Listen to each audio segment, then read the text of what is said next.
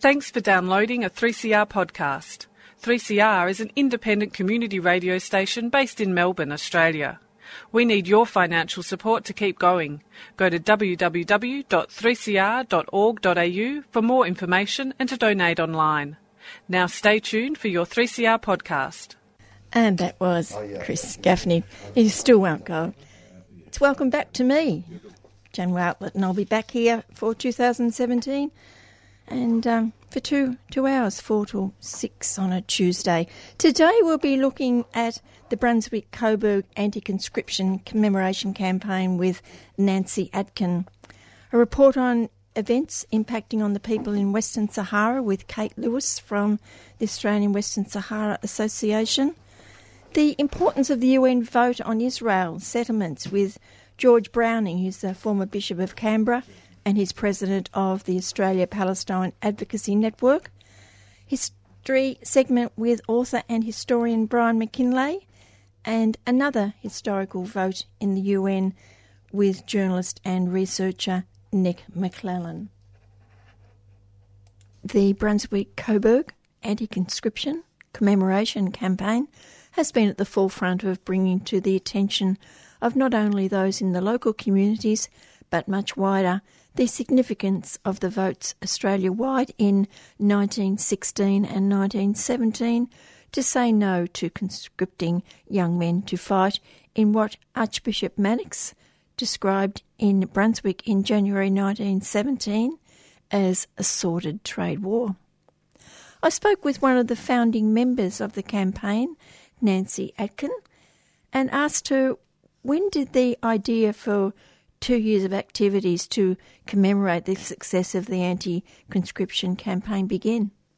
Well, a couple of years ago, I think people were horrified at the $3 billion or more dollars that the Australian government spent on commemorating the Anzac myth. And we'd looked into maybe doing some local activities, and we'd asked our local Member of Parliament, who was SH for Scotland Thompson, whether we could get some money through the federal government to commemorate some of the opposition to the war, but it was clear that that money was absolutely to be corralled into activities, I think, that celebrated or commemorated the servicemen and servicewomen, I think was the wording, something like that. So there was no way that there was any money available for any other point of view. And we were aware that the war had actually been very controversial, even today, as controversial as to its worth. So people just started talking about it, and then we kind of dragged our feet a bit, and before we knew where we were, it was 2014, and it was too late to actually talk about doing stuff around the Anzac centenary. But the other big thing, of course, that had happened during the First World War was the conscription vote. I don't know if people know, Billy Hughes was Prime Minister, but he knew that he couldn't get Parliament to approve conscription for service in France, in Europe, so he went to a plebiscite, and he was persuaded that he would win the plebiscite and people would vote to accept conscription. And he was proved wrong, despite the fact that there were quite draconian laws about speaking out against the war. There was not really freedom of speech.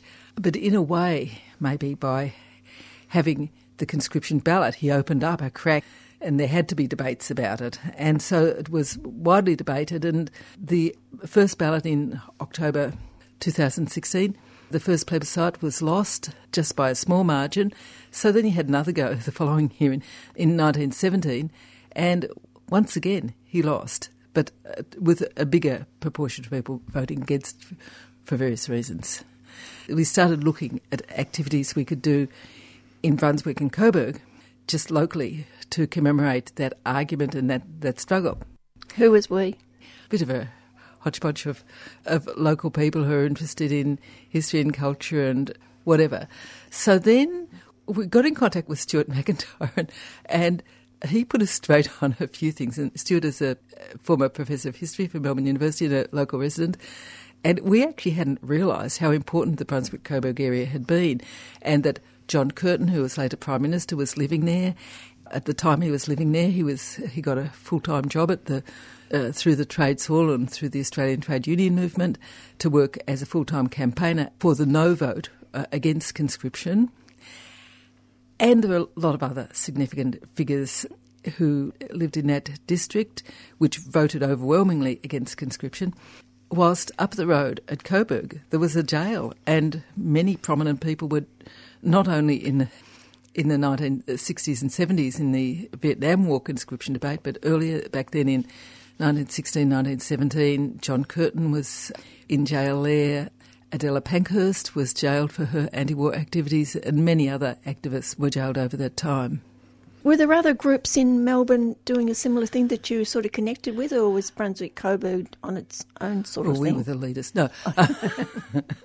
No. There's been lots of stuff happening over the past year. I think we knew that Trades Hall were looking at doing something, because if you've been in Trades Hall, there's a commemorative plaque there, plaque mural, whatever you like to call it, stuff painted on the wall to commemorate the anti-conscription campaign there, and we knew that they were going to have some activities. What about the Catholic Church? Because they were involved, or sections of the Catholic Church were involved. Did you connect with anyone there? The mythology of the anti-conscription ballot is that the people say, oh, it was because the Catholics voted against it. But in fact, I think the historians now say that's actually not true, that there was a big section probably of the Irish Catholic community who voted against it, and that increased. And the reason it increased, and that was probably significant in the bigger vote against the second referendum maybe, or one of the reasons, was because of the Easter Rising, where the hierarchy of the Irish and Catholic communities in Australia, instead of kind of going along with the war and saying, oh, well, probably, you know, it's necessary, or not speaking out against it, turned and changed their opinion, and particularly Archbishop Daniel Mannix, who at the end of late in 1916 gave one historic speech where he spoke out against conscription and said Australia didn't need conscription. That was before the first conscription ballot, conscription plebiscite. And then in early 1917 in Brunswick, which we're going to be commemorating and reenacting in a couple of weeks' time, at the end of January, he gave another speech where he is reported in some newspapers to have referred to the war as a sordid trade war. And I suppose too that what you've been planning would have to be an education endeavour too, because a lot of the younger generations leading up to it wouldn't have had a clue of what was happening in 1916-17. I think that's one of the things we've tried to do, is just to raise awareness, not just of what was happening, but of the fact there wasn't just the First World War and people getting killed and people in Australia being sad about it, but it was actually incredibly divisive back here in Australia.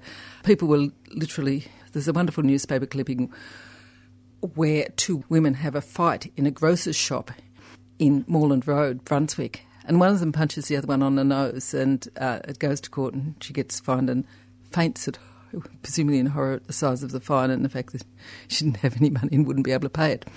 But that shows you how. And one woman called the other one a German lover, and the one who was called a German lover said she was a trade unionist. And so those sorts of little events, but also public meetings, because there was no amplification, there were no microphones. If the people you didn't agree with were holding a public meeting and you could get a good crowd to go along, you could close down their meeting just by singing and shouting and counting them out, which was counting backwards from 10 down to 1. And so all those sorts of things were going on. And so that was really what we wanted to do, to let people know that it was extremely controversial at the time.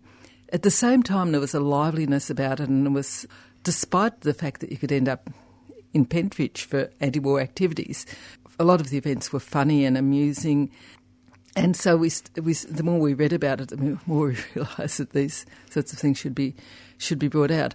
In regards to educational activities, in the strict sense, we've had a series of public meetings where people have talked about particular personalities. They've talked about the role of, we had Judith Smart speaking on the role of women during the First World War, which is really interesting. And there'll be a conference next May, on May the 20th, where a lot of issues around the anti-conscription campaign will be discussed and reviewed, and should be a really interesting day.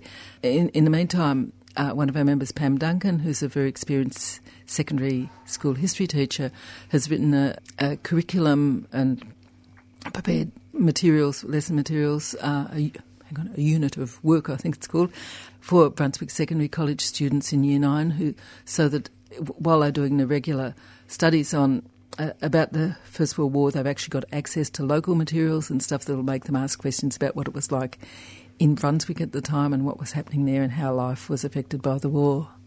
And when you're talking about the talks that you had, you've involved the local historians and Victorian historians, and who often have done PhDs or work on this issue? Yes, well, Peter Love, who's the president of the Labour History Society, has, of course, written a book on Frank Anstey. Frank Anstey's a guy that the railway station's named after, and he was a Member of Parliament for Brunswick for many years, both in the state and federal parliaments, and he was a very strong opponent of conscription, so a really interesting character. So people like him, as I said, Judith Smart, who's written a lot about the very interesting role of women during the war, where there was a kind of commune that was set up during 1917 when there was a general strike. There was what's now Storey Hall was like a commune with people sharing food and cutting each other's hair and all sorts of stuff while people were short of money while they were on strike. Also the local historical societies, have they become involved? Yeah. We've worked in particular on helping organise the Coburg Historical Society. One of the members is helping organise the conference and is also in the choir that's singing in a couple of places during January a new song about the conscription era. We'll come to that in a minute. What about the local council, the support from the council? Well, one of our aims was to get the council also, as well as our little community group doing stuff, to support or to help raise the issue and to support activities that would do that. So that's been also very successful. A couple of the councillors, some of our local Labor councillors and also Councillor Sue Bolton, put up a list of activities to the council last year and passed a resolution saying a whole stack of things should be done. And they're actually, one by one, things are happening. The local library has had historic walks. The Brunswick Library is going to get out some of its materials about the anti-conscription campaign and books and posters and what have you, and have them displayed, I think, later this month or early next month. The council has an annual Morris Blackburn oration, which is, or biannual, every 2 years, which is a kind of speech by a well-known person. And because there's a link and also some money available from the Morris and Doris Blackburn, who, apart from founding the law firm, Morris Blackburn was also a Member of Parliament and was a very, very consistent opponent to conscription, not only in the First World War, but the Second World War. Anyway, so we said one of these speeches should be about the topic of war and the humanitarian effects of war and similar issues. And so that will be the topic for next year's Morris Blackburn oration. And there's lots of other things that the council are still looking at in terms of possible artworks, remembering some of these people. In Brunswick, there's hardly anything commemorating the fact that John Curtin lived there during this important period. I think one of the Catholic Church buildings is named after him, but there's nothing much else. So we're suggesting that those names should be commemorated, whether in plaques or whether in namings of streets or new squares or whatever. And then, of course, you've got the Anstey Railway Station. Yes, which should have something on it to explain to people what that was all about. The other thing the council have helped us with, they actually gave us one of their community grants to our group to have a new song written and to run community workshops to discuss what should be in that song. So we've got this fabulous new song written by Stephen Taberner, who's a very well-known composer, choir leader, and really, I think, having worked with him on this song, I think he's a genius. So. Is it still a secret, or is it? No, it's not a secret. It's been, well, we had a very small public airing of it at the end of our workshops in December, but we've been practising now for the Boite Singers Festival, and then we'll be singing the song when we have our public meeting, which I'll talk about probably in a minute, with Rod Quantock reenacting Daniel Mannix with the sordid trade war speech. And the song is a fabulous piece, because what happened was people came together in two workshops, and and they were asked just to tell each other in small groups stories about how wars, maybe the First World War, maybe the conscription during the Vietnam War, how wars had affected their family. And it was amazing that people came up with extraordinary stories. And four of those stories were chosen and became the verses for the song, which is called Ghosts Don't Lie, which is really about the ghosts of war and how they're there all the time with us and how families and generations of Australians are affected by wars. Still. Mm. Just go back to last year again with the play by playwright Neil Cole. I believe that he was in the audience when the women's part of the anti-conscription was talked about. When Judith Smart gave her talk on the women's involvement in the anti-conscription movement, and he decided he'd write a play. Yes, so this was absolutely a fantastic thing. So Neil said, yes, whoa, this needs a play written about it. And he went away and he wrote a play talking about people who get things done. He wrote a play.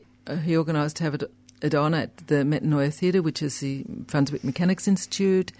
And on the suggestion of some of the people in some of our gang, he went to Brunswick Secondary College, and the play was basically performed by, was a totally professional production, but he talked to the secondary college about having some of the year 7 and 8 students form a little choir of young women, and they sang the songs that were part of the play, which were not original songs, they were the songs of the era, which were scattered throughout the play in a way that made you realise how they had started off sort of jaunty and jingoistic and then became rather more melancholy as the war went on.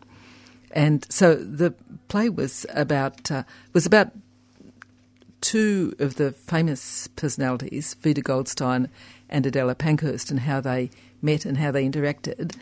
But there was two other characters, and one of those was Neil's grandmother, who was very conflicted about the war.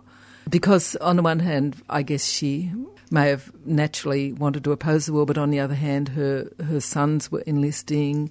Anyway, so it talks about the kind of cut and thrust of that argument and how people followed those arguments through. And also the reproduction of the posters, that was important too, wasn't it? Mm. So there's some fabulous posters from the time. Some of them have just got big clunky letters and pretty simple, and others have got this beautiful artwork from 1914. And we had the idea of getting some of them up on the streets with not too much explanation, just sort of putting them up there with the rock and roll posters. We put it out to the community through crowdfunding, through Possible, and said we need $2,000. And people gave us $2,000. So we worked with Placket the Poster people in Brunswick and gave them the artwork for... There's a famous Tom Barker poster which says 2 arms, and then it says capitalists, parsons, newspaper owners, and tells people that when those people have signed up, you should sign up too. And Tom Barker was actually jailed for this poster, and he told the judge that it was a recruitment poster, and so why was he being jailed? But the judge didn't believe it. And the second poster is one that says, Vote No Mum, and it's got a picture of a woman cradling a child, and it's a very sentimental style of poster saying, Don't vote Mum, they'll take Dad next. What happened next was that the pro-conscription people did their version of the same poster saying, anyway, with a slightly more complicated argument on it. But those posters were put up all over Brunswick and Coburg and in the suburbs and made people kind of ask the question, what the hell is this? And we had a small line on the bottom saying it was an anti-conscription poster. I should also say that 3CR had a big role in that because your manager, Rachel, helped us with the artwork. Now this year, let's move forward a bit more for what's happening. Okay, so I think I've mentioned how Moreland Council gave us some money to write a new song, and the background of that was there's an extraordinary event, once again kind of amusing as well as interestingly historic, where Adela Pankhurst had been locked up in Pentridge for opposing the war at the end of 1917. And the newspaper report says 40 to 60 people believed to be socialists, gathered outside the jail and serenaded Miss Pankhurst with the red flag and solidarity forever. And it then goes on to describe how within an hour or so there were 300 or 400 people there and it was rowdy. And other reports say that people were letting off coloured lights and that they were cooing over the walls to let Adela know that they were out there. Eventually the cops came and there was a scuffle and they arrested a couple of people who were bunged up, I think, for a month as a result. And when we saw this, it was so extraordinary. And this picture of a hot January night in Melbourne where people would be outside their houses, it really just indicated also how different things were in a way that you organised in those times. People were out on the street. If you made a big racket, well, people would come to see what was going on, and I think word of mouth could get people along very quickly. So we said, we have to reenact this. And we'd been inspired by Stephen Taberner's flash mobs before the federal election, where he combined a choir with some horn players and the Horns of Infinite Justice and the Drumletariat in a protest called Warm Is Not Cool. And so we thought, OK, we'll get a song from Steve and we'll do something outside, maybe involving those similar ingredients of choir and horns. And we were kind of thinking, well, just a kind of flash mobby reenactment would be great, but it would be even better if we could get some money and do like a little street opera, we've called it. So to our astonishment, once again, we put in an application to Creative Victoria and they've agreed to fund this new work, which will be performed in a couple of places at the end of this year and then on the actual date of the amazing event on the 7th of January 2018. And the other thing I have to say is everything we've done, we've had the most fantastic response for. So not only have the talks been and discussions been really well attended, the choir that we pulled together and the workshops around creating our new song, our Ghosts Don't Lie, were very well attended. We had probably 100 people come to one or the other or all of the events. And now we're in the first week of January or second week of January, depending how you count it, and we're rehearsing for the Bwat Singers Festival.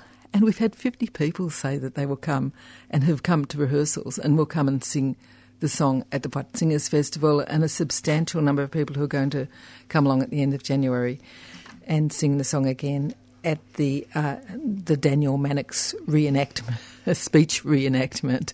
So whenever we do anything, so many people are interested and want to be involved.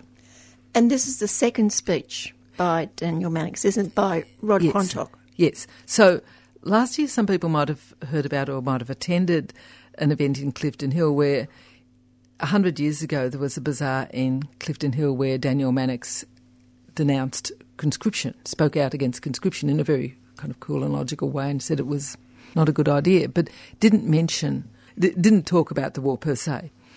Then things kind of ramped up, I suppose, and so in January the following year, so January 1917, on 28th of January, he criticised the war and called it, according to the Argus, a sordid trade war.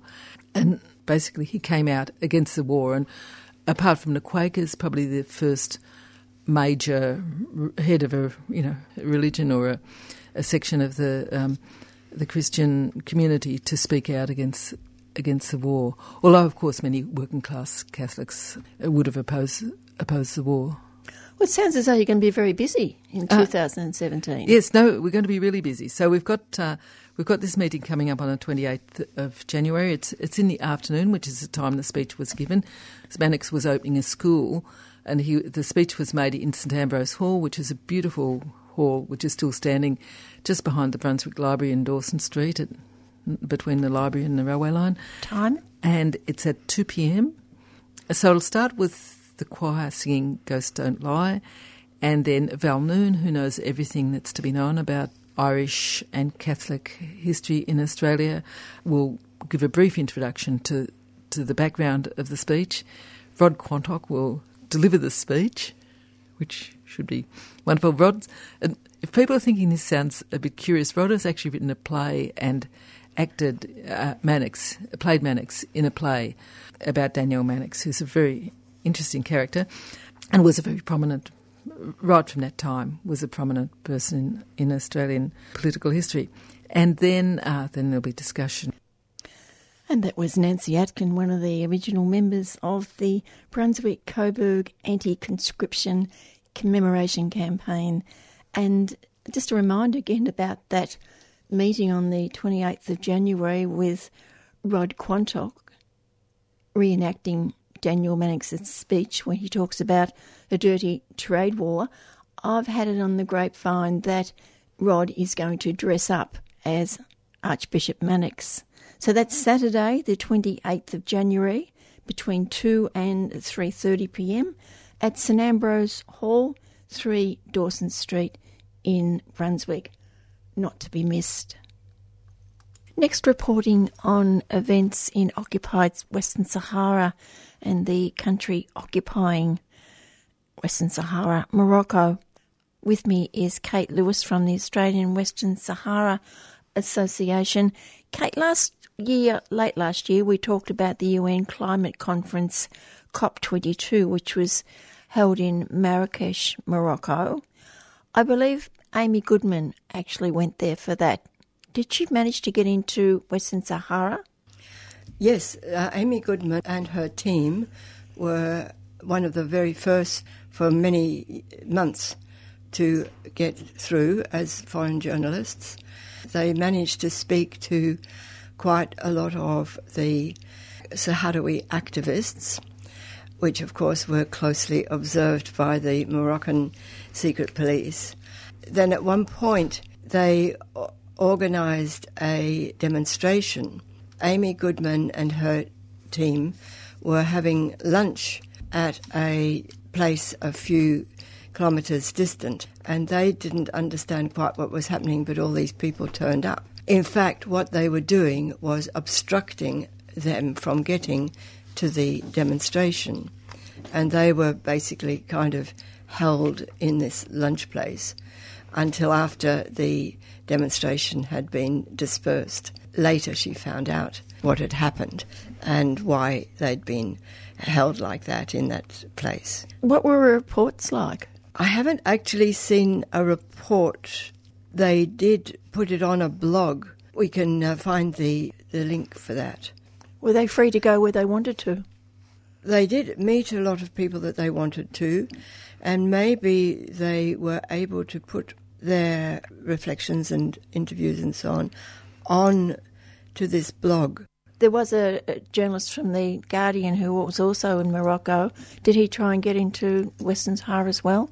He commented that he wasn't going to try his luck, that he just went as far as he could within Morocco itself to Tarfaya, which is pretty much on the border with Western Sahara. He reported from there. And what was the issue in that town? It was the wind farms. Yes, he was talking about the way in which Morocco is trying to greenwash its presence in Western Sahara by allowing all these foreign companies to build massive wind farms. And some of them are in Morocco itself, and some of them are starting to be built in Western Sahara. Have there been demonstrations in Western Sahara against them because they wouldn't have had any say in the fact that they were being built? No, and in fact, a little bit later, there was a meeting advertised by a foreign company that was wanting to develop alternative energy in, or what we call the occupied territory in Western Sahara. It was a public open meeting. And so, of course, the Sahrawis thought that they would go and put their point of view, but they were intercepted by police in streets around where this meeting was being held in a big hotel, and they weren't allowed to attend the meeting by the Moroccan police. Well, moving on to December, there was the anticipation of the retrial of the Yedim Izik political prisoners, and that was to be on the 26th of December. It didn't go ahead. Why was that? They did have a whole day of hearings, but they didn't actually get on to the trial itself. There was a lot of preliminary issues being discussed.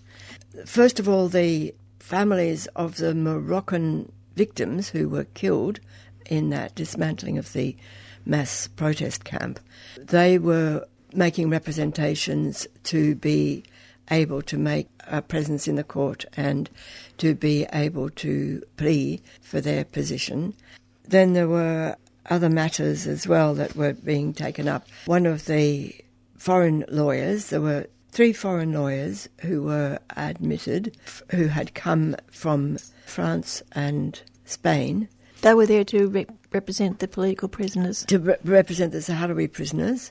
So an awful lot of time was wasted discussing what language they could talk in and whether it was permissible to speak French. Of course, most Moroccans understand French perfectly well, but at crucial times they insisted that their contribution should be translated, and that allowed the interpreter to interpret in a sort of very broad way what they were saying, and to exclude nasty words like torture or United Nations from what was being said.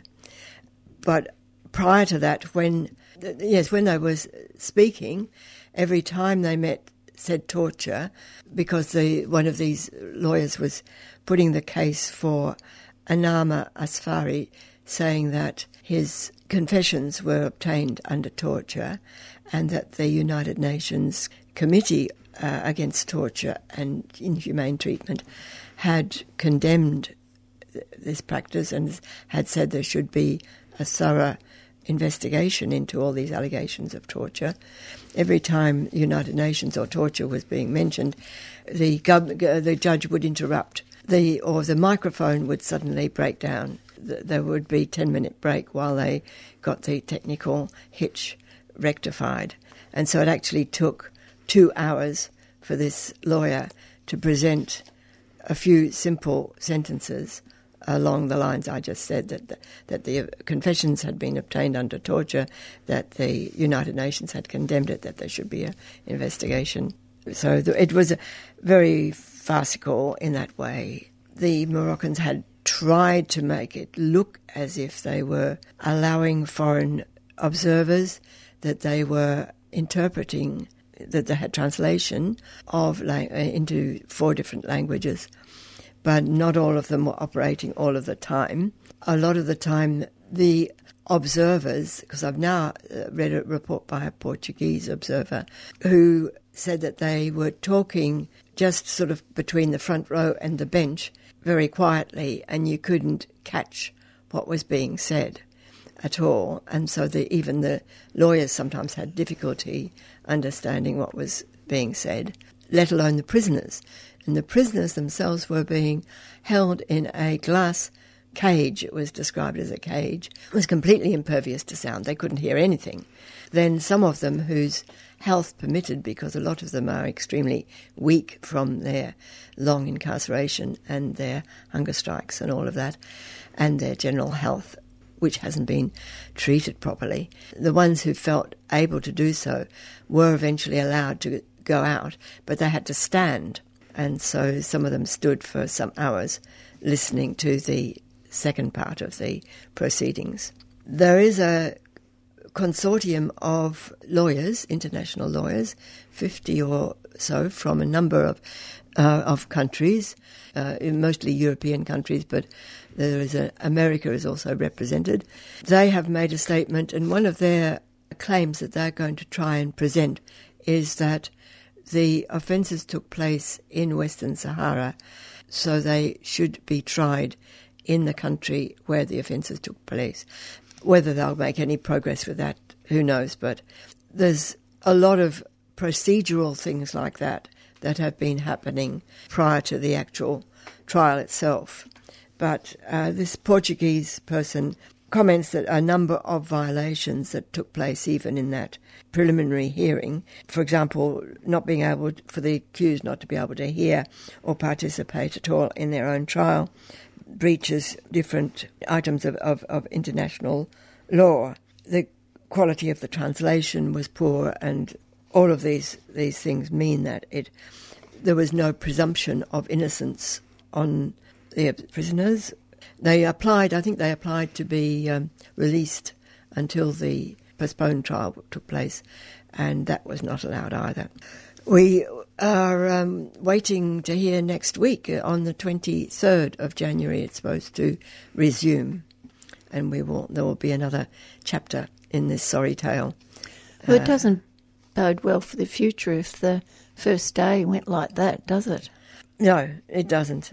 Moroccans just do whatever they can get away with, and apparently there was a big campaign in the Moroccan media before the trial, and they were trying to convey to the Moroccan public that these people were common law criminals, and they were not political prisoners. And then, of course, when they came into the court, they were shouting their slogans, which are basically there is no solution except self-determination and all of that kind of thing, and no surrender kind of labadi, labadi, they say. Moroccans were trying to pretend that that was all fake and that they were really criminals that were posing as political activists, yes. And do those prisoners have access to lawyers, whether they're Western Saharan lawyers or the foreign lawyers that have come in? I think so. Had family visits, and I'm pretty sure that the lawyers can get in. Whether the foreign lawyers can get to actually meet with them and talk with them, I'm not sure. Well, if this is a bit of a farce for the first day, you must imagine what the military court must have been like. Oh, that was much worse, yes. Well, it's not exactly cosmetic because it's not showing a very pretty face at the moment. But they don't seem to care. They don't seem to care. And this is one of our supporters in the Australian Western Sahara campaign said, there's a kind of shamelessness about the Moroccans. That's a very good, apt term to use. And it goes together with the smugness that they show at the impunity that they have, that they just get away with all of this. Very annoying, because the rest of the time they are making out that they are reforming a lot of their human rights and giving people more say in everything, and unfortunately, it's absolutely not true. You mentioned just before the UN Committee Against Torture condemning Morocco, and that relates to one of those 23 Gedim Izik prisoners, the torture. Yes, that particular person, Anama Asfari, has a French wife. That has enabled them to enlist the help of the French lawyers, and an association that has given them a lot of support is called ACAT, which stands for the Christian Association Against Torture. And it was one of the lawyer who was pleading it just for him, which he can able to do because of that reason, and because of a sort of old colonial thing that used to exist, that the French can plead in a Moroccan court and so on. But as soon as they said what went for Asfari went for all of the prisoners, then they were pulled up by the judge and said, no, you're just talking about Asfari. But of course, nearly all of them had confessions extracted from under torture.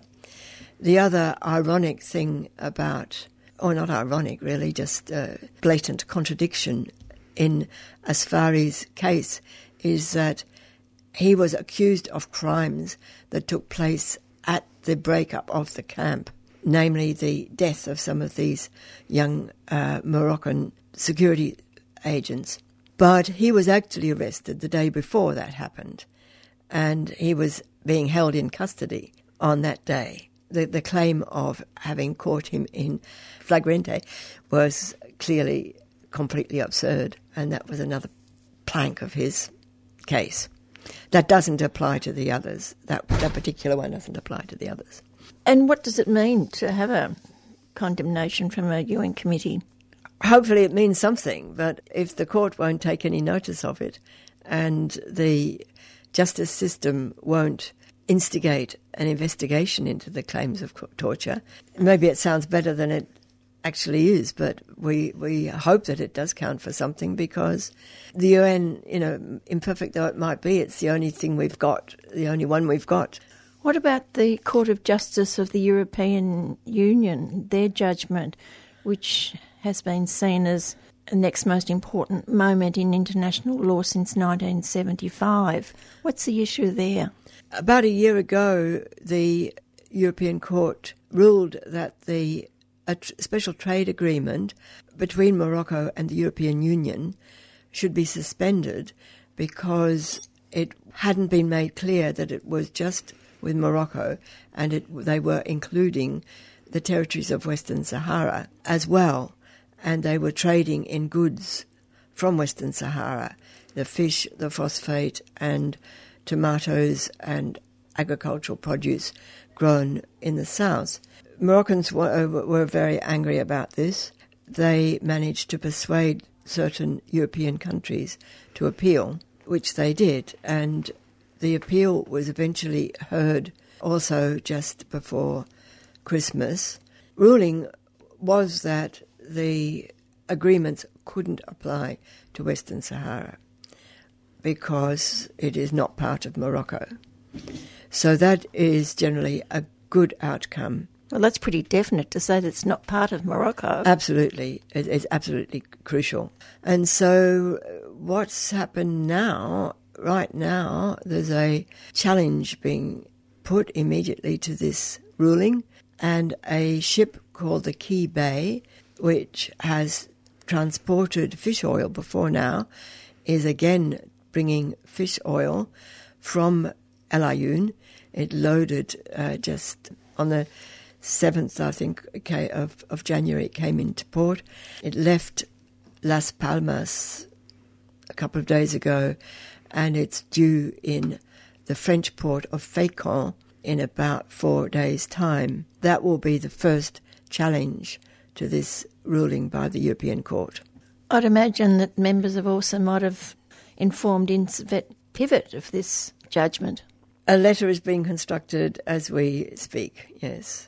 They will informed of this judgment and its implications for the phosphate trade in Australia. And they're the only one now in Australia that's taking phosphate? Yes, the two other importers have seen the light, as one might say. The West Farmers subsidiary in fertilisers called CSBP, they have suspended their imports, and Impact Fertilisers, which is based in Tasmania but also distributes on the East Coast, they decided some while ago also not to import. So it's only Incitec Pivot that is left. Trade in stolen goods. On a different issue, an important trade unionist has passed in Western Sahara. That's right. He was really the key figure in the trade union movement in Western Sahara. He's called Sidi Ahmed Edia. He was getting on a bit, I think, yes, nearly 70, but they believe his death was precipitated by a very rough handling that he got in a demonstration a few years ago, which resulted in heart attack, and he had open heart surgery twice in Spain as a result, and a long recuperation. And it seems as if it was a heart problem that recurred just on the at the beginning of the year. And today I've just received notice that the ITUC, the International Trade Union Congress, has written a note of condolence signed by Sharon Burrow, who is the General Secretary now of that international body. ORSA has also sent its condolences, but they've received many, many others from all over the world, because he did take his fight abroad. He did use the international solidarity network of the trade of the union movement, attended conferences in Spain and Portugal and Belgium and other places received delegations from those countries, although they were often prohibited by the Moroccans. They were turned away, or they were expelled if they did get through. So he was right in the thick of all of that. This was because he himself had been a worker at Fosbucra, which is the phosphate company the Spanish set up. He was there in the colonial days working under a Spanish contract. And when the Moroccans took over the phosphate mine, they dismissed a lot of the Sahrawi workers, some of whom were not just labourers, but they were in the higher echelons of technicians and so on. They were just laid off without their pensions, without their severance pay or whatever. ADIA was very instrumental in marshalling all these cases and bringing them to the notice of the phosphate company. He had a long-standing fight with them. He never gave in to the Moroccan blackmail or attempts to strong-arm them in whatever way they could.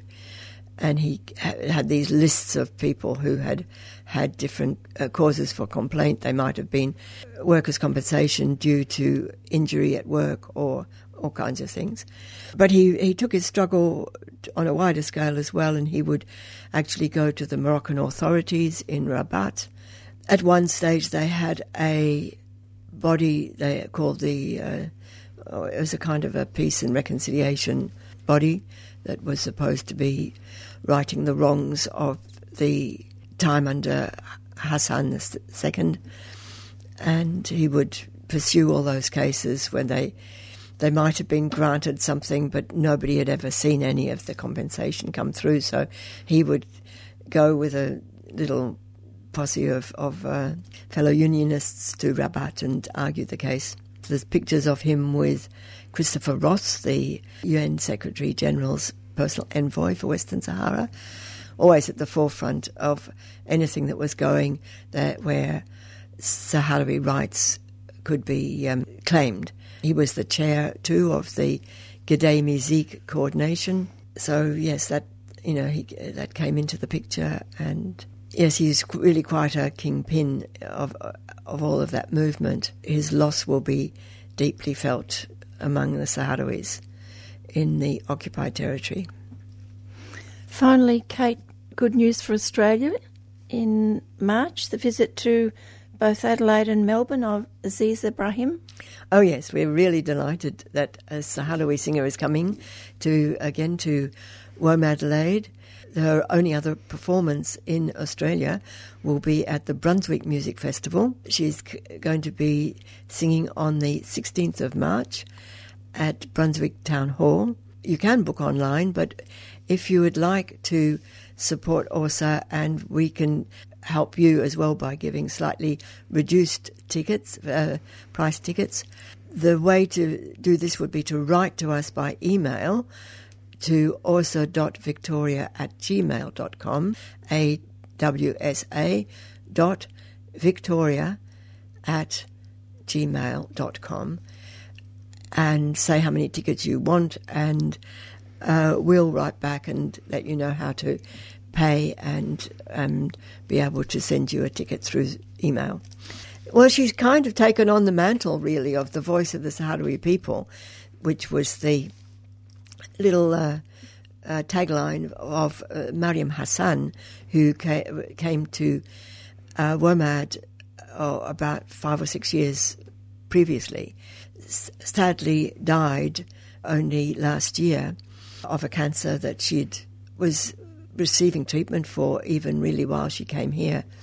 So she was a very brave woman. Aziza is slightly younger, got a slightly different style from Mariam Hassan, because her own personal history is that she was educated in Cuba, as well as having spent quite a bit of time in Spain, where she currently lives, because it's a lot easier for her to do all her touring and travelling from Barcelona. So she's living in Spain, and she's got some Spanish people, guitarists, among her backing group, and her style is a little bit more fusion style than the very traditional songs.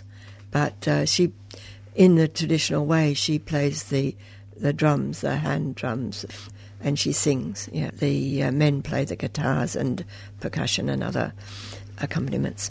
Aziz has got 5. So we're very excited about that, and we hope that a lot of people will be able to come and enjoy Happy Night with the Hadawis enjoying their culture. I'm sure it will be a happy night in Brunswick in March. So if you'd like tickets, it's awsa.victoria, the whole word, victoria, at gmail.com. So that's awsa.victoria at gmail.com. And that's a pretty special night in Brunswick. But if you're going to the WOMAD in Adelaide, you might be able to catch her there as well.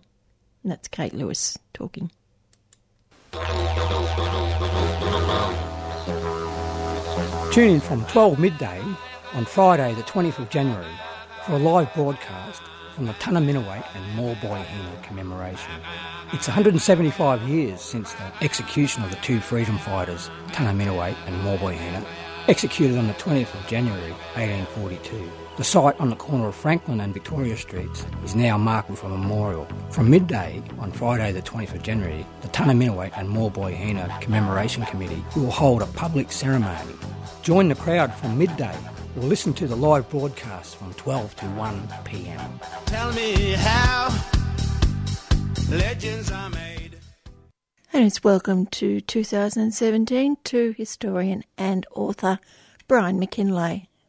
It's impossible, I think, this week, of all weeks, and at this time, not to mention that terrible word Trump, because although not yet president, only a few days remain, he is being more outrageous and more extraordinary than even his critics thought possible. What strikes me in particular as really bizarre is the word, or weird, as the kids would say, is his attitude to Europe and the European community. A few months ago, during his campaign, he had that nasty little Sauvage, who was the leader of the Brexit exit campaign in Britain, to the United States. And Sauvage actually is British, of course, but he's leader of UKIP and a member of the European Parliament. But he led the campaign, which triumphed over the major British political parties and brought down Cameron, the Tory PM, in a remarkable way. Now, we all know about Brexit. The word's gone into the vocabulary. But Trump made no secret of the fact that he thought it was a great idea. Trump said he was opposed to international bodies and countries could keep their sovereignty. And that seems to be his view of international affairs. Even more extraordinary, a couple of days ago, again speaking about Brexit, two things happened. Firstly, he had a private visit, which was to be a secret visit, but has now leaked out, from the leader of the far-right group, Marie Le Pen, in France, to New York, where he is currently residing. Le Pen is the daughter of a neo-fascist father, and her policies are extremely nationalist and anti-European, and have been getting about 20 to 25% of the vote in France, where she's captured a lot of working-class votes, as did Brexit in Britain, because of the unpopularity of the socialist government in France, which has had a pretty unpopular, not to put it, disastrous career. She is doing very well in the public opinion polls. To prevent her becoming president and doing a kind of Trump in France, the second round of the French elections will have to see the socialists probably urge their supporters to vote for one of several conservative candidates, although there is a new man, a progressive, who has been a minister in the socialist government but has left the Socialist Party, and he will be running and may well get to be one of the candidates. What happens in France? They have a first election, and the two leading candidates then get up to contest the second election. This means that Le Pen will probably be one of the candidates and probably one of the Conservatives. So then the left-wing vote will help to keep her out of power. But anyway, she made her trip this week secretly, but was spotted visiting Trump Tower. It's interesting that Trump has an affinity with these extreme right-wingers in Europe, far right-wing. He then unburdened himself to the view that the European community was probably going to collapse. Now, no one has suggested this. Britain may leave, but there are still some 20-odd countries in the European community, none of them making moves to leave. And he suggested, it might collapse. That would probably be a good thing because, he added extraordinarily, the European community is dominated by the Germans. Now, that is true in as much as Germany is the biggest nation and by far the richest. Germany has the world's third largest economy. Also, the Germans are pretty brilliant at all sorts of manufacturing things. If you think about the German goods you might buy or see for sale, they're always top of the market. German cars are beyond the pocket of most of us, and it's true of German technology and everything from German hardware to German kitchenware and so on. Now, Germany does dominate the European community, and Angela Merkel, its long-standing leader, has been probably the most prominent European figure. But Trump's attack on Germany has been met with complete silence from the German government. But it nevertheless is an extraordinary event. Just as his attacks on the European community have been met with horror and shock in Brussels. Now, whatever you say about the European community, it's achieved something that people always thought was impossible. And it's brought about a single European community, and many of your listeners will have done, as I've done, travel to Europe and travel these days across borders without border inspections or passports or anything else, so that Europe is, like Australia, one country despite regional governments. This is one of the great achievements of the European community, because we all know that both world wars originated in Europe and came from European conflicts. By the way, talking about Trump, if I might diverge for a moment, I came across an extraordinary figure the other day about his election. 1/6 of black men who voted for Trump. Now, that's beyond my comprehension. 1/3 of Hispanics, men and women, voted for Trump, and 52% of white women voted for him. Now, that's despite the evidence of his endless womanising and his sexual, I think is probably the better word, statements about how he had his way with certain women. So one would assume that there were pressures in America that made people think they didn't want to vote for Hillary Clinton. Ultimately, of course, she got more votes, and Clinton and several independents finished up with 54% of the national vote, and yet Trump at 46% won because of the curious system of votes based on the states, what's called the Electoral College. Indeed, in three states, Ohio, Wisconsin and Pennsylvania, less than 1% of the vote in each state would have given Hillary a majority in the Electoral College. But Trump talks of it, by the way, as a landslide. He's a man who not only tells lies and makes outrageous statements, but simply ignores factual evidence. Now, his attack on the European community is an attack on a body that came into existence after World War II with the terrible memory of Europe's conflicts in the minds of European leaders. Take one leader, for instance, in post-war France after the liberation in 1944-45, France was led by General Charles de Gaulle. Now, de Gaulle was a complex figure, basically a conservative, but not a fascist.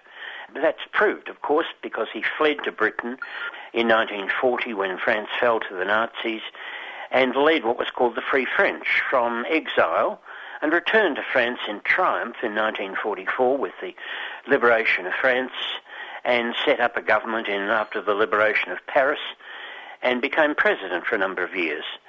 De Gaulle was one of those men. He remarked once that his father had lived to see the Franco-Prussian War, had been alive as a young man at the time of the Franco-Prussian War in 1870, which was the trigger in many ways for the events that led up to World War I.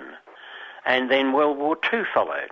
And de Gaulle made it clear that, like many Europeans, many of them people who'd been with him in the resistance in France and elsewhere, they wanted to see a new Europe. And indeed Churchill supported this, though Britain didn't join till much later.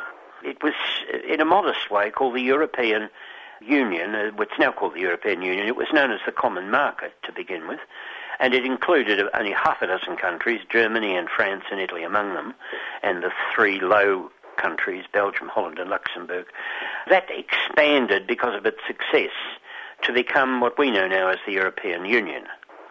Given that the European leaders in the 50s and 60s all had these terrible memories of World War II, it made sense. It's now created a community, a European economic community, that's about, well, a larger population than the United States of America. Some American politicians have always disliked the European community because they saw that it had gradually become a very large organisation and even begun to rival America in terms of its power, though not its military power. It's also, of course, had conflicts with the Russians, who, even with the fall of Gorbachev and the communist Soviet Union, the Russians still have all sorts of differences with European countries. And historically, going back centuries, the Russians have always had an idea that they might dominate Europe and didn't like the idea of the European community as such.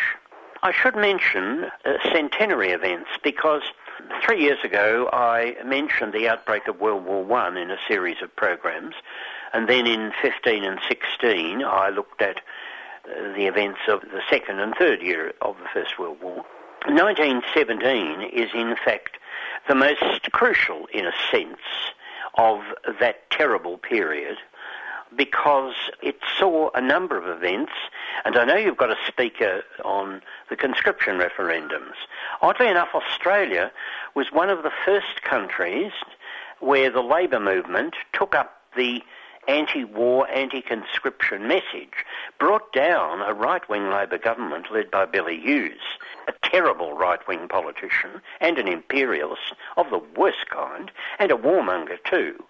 But the conscription referendum in September 1916 was defeated by a remarkable coalition of the left of the Labour Party, the trade unions, the Catholic Church, led by Dr. Mannix, the Archbishop of Melbourne, who was inspired, if that's the word, outraged, I think is probably the word I'm looking for, by the events in Ireland and the uprising which the British crushed in Ireland.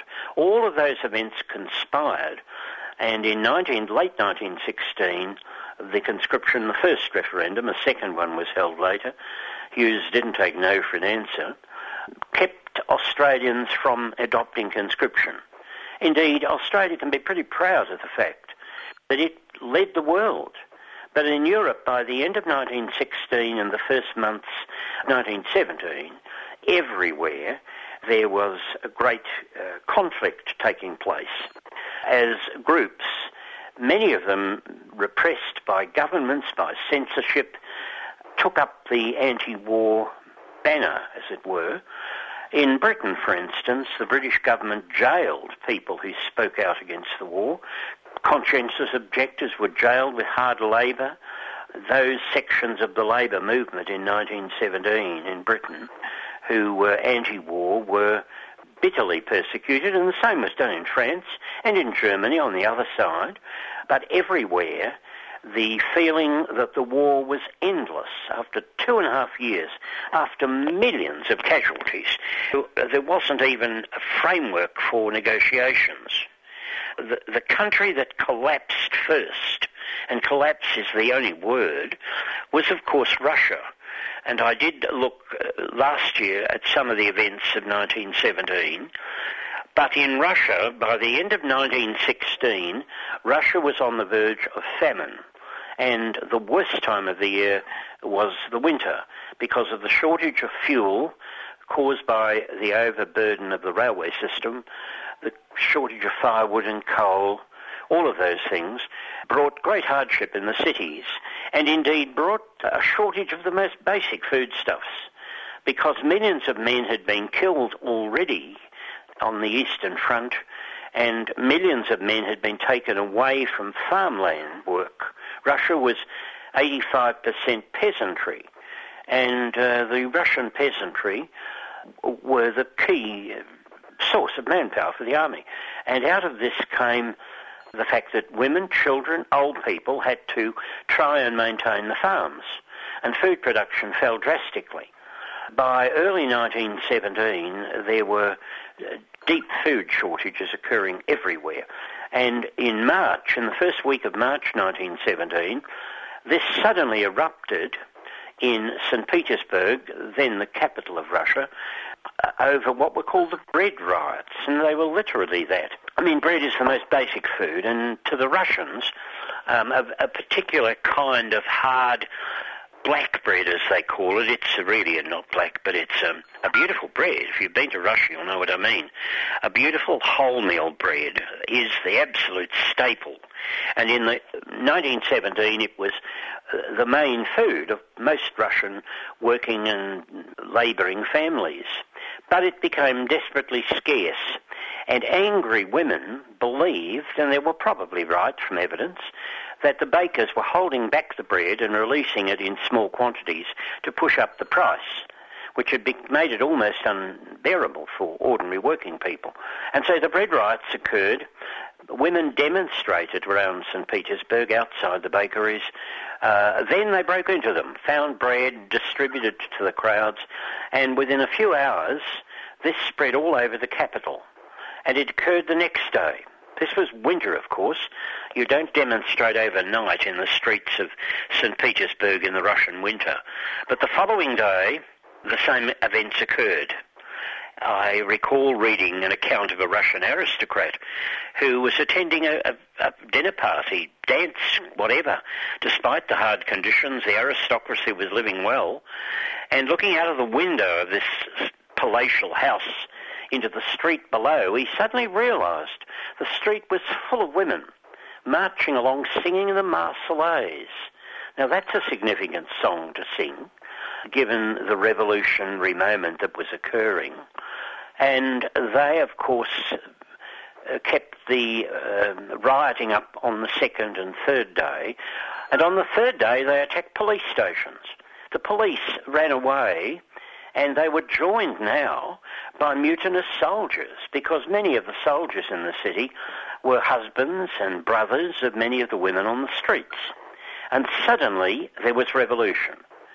The Tsar, as it turned out, wasn't in the capital. He'd gone off to the battlefront to encourage his armies. The royal family were in their palace, but all over the city, revolutionary groups took over. There was no real organisation, nor a revolutionary government of any kind. But the Tsar was trapped, and several of the political leaders of the day realised that the only thing that would end the conflict on the streets would be his abdication. And they went down to a town called Pskov, where he was stranded because the railway workers had dug up the railway lines and refused to let his train go back to St. Petersburg. And there he was stranded. Without much ado, he abdicated, and abdicated on behalf of his son, who was a hemophiliac. And so the dynasty suddenly ended.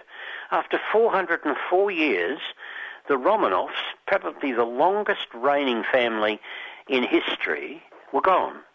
And even though the throne was briefly offered to one of his cousins, Michael. Michael very wisely rejected the offer, and Russia no longer had a monarch. It was a month before the Duma, a kind of parliament, and the Russian parliament today is called the Duma, could assemble. It was a pretty ineffectual parliament, but nevertheless the Duma was called, and that proclaimed the Republic. And this event shook Europe everywhere. In Australia, the events were of remarkable extent, so much so that when newsreel cinemas showed shots of these events, Billy Hughes, the Prime Minister now of a Conservative government, used his power to, censorship power, to prevent the showing of newsreels that showed the events in Russia. And all over the world, but all over Europe, people saw that one country, one people, had revolted against the war. And the events of the next 12 months in Russia were to unravel Russia's participation in World War I. Out of that came the Soviet Union later, and a worldwide communist movement that sought revolution everywhere. Europe, in the next 18 months, as the war ended in 1918, Europe would be plunged into conflict, revolution, and internal revolt, which would never cease in a sense, and would lead on in the 1920s and 30s to the rise of fascism and Nazism in Germany. After World War II, which was in a way a product of all these events, the European leaders, de Gaulle and others, saw that there had to be some sort of European union of a kind to avoid these terrible events of the past. And out of that came the European Common Market and what we now know as the European Union. The attacks on the European Union, and on Germany in particular, in the last few days won't surprise any of us, I suppose. I have an idea that Donald Trump knows very little about history and knows nothing about politics and world affairs.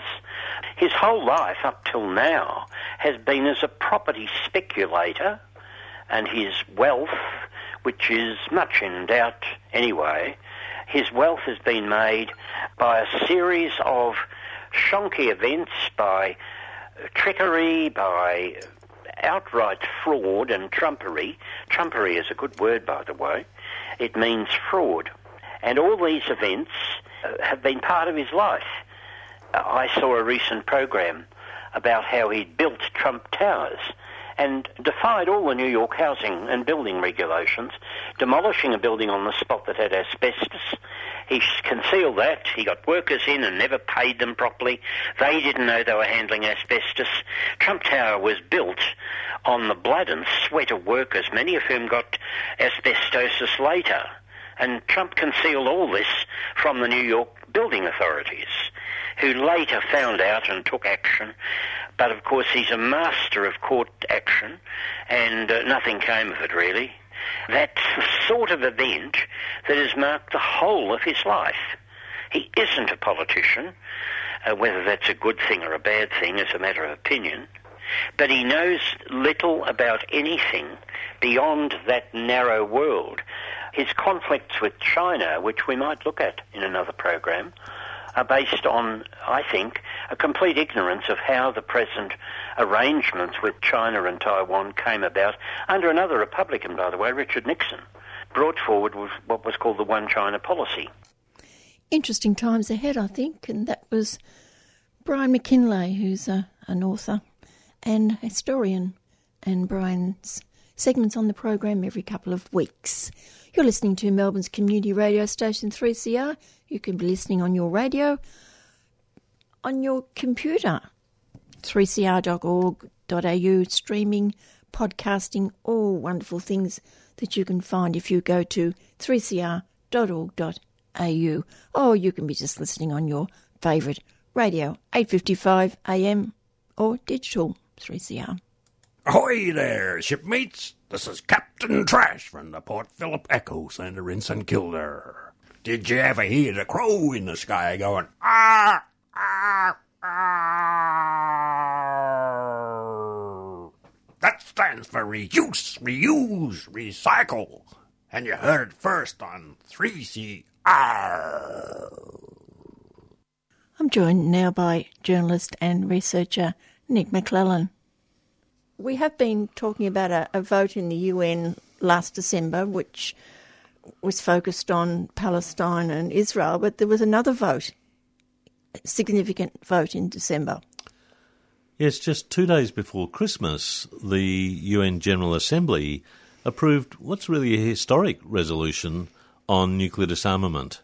What's been agreed by the UN is that there will be, in 2017, starting in March this year, negotiations for a treaty to ban nuclear weapons. It's a really significant shift.